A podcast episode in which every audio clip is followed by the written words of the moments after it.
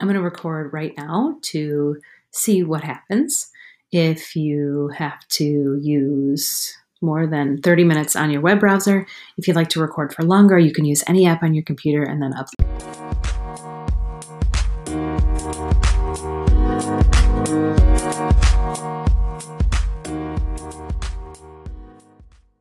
You just hit the start recording button. And as you can see here, so long as you have a microphone built into your computer, you can record directly from your computer or your phone or your tablet or whatever it is that you're using here.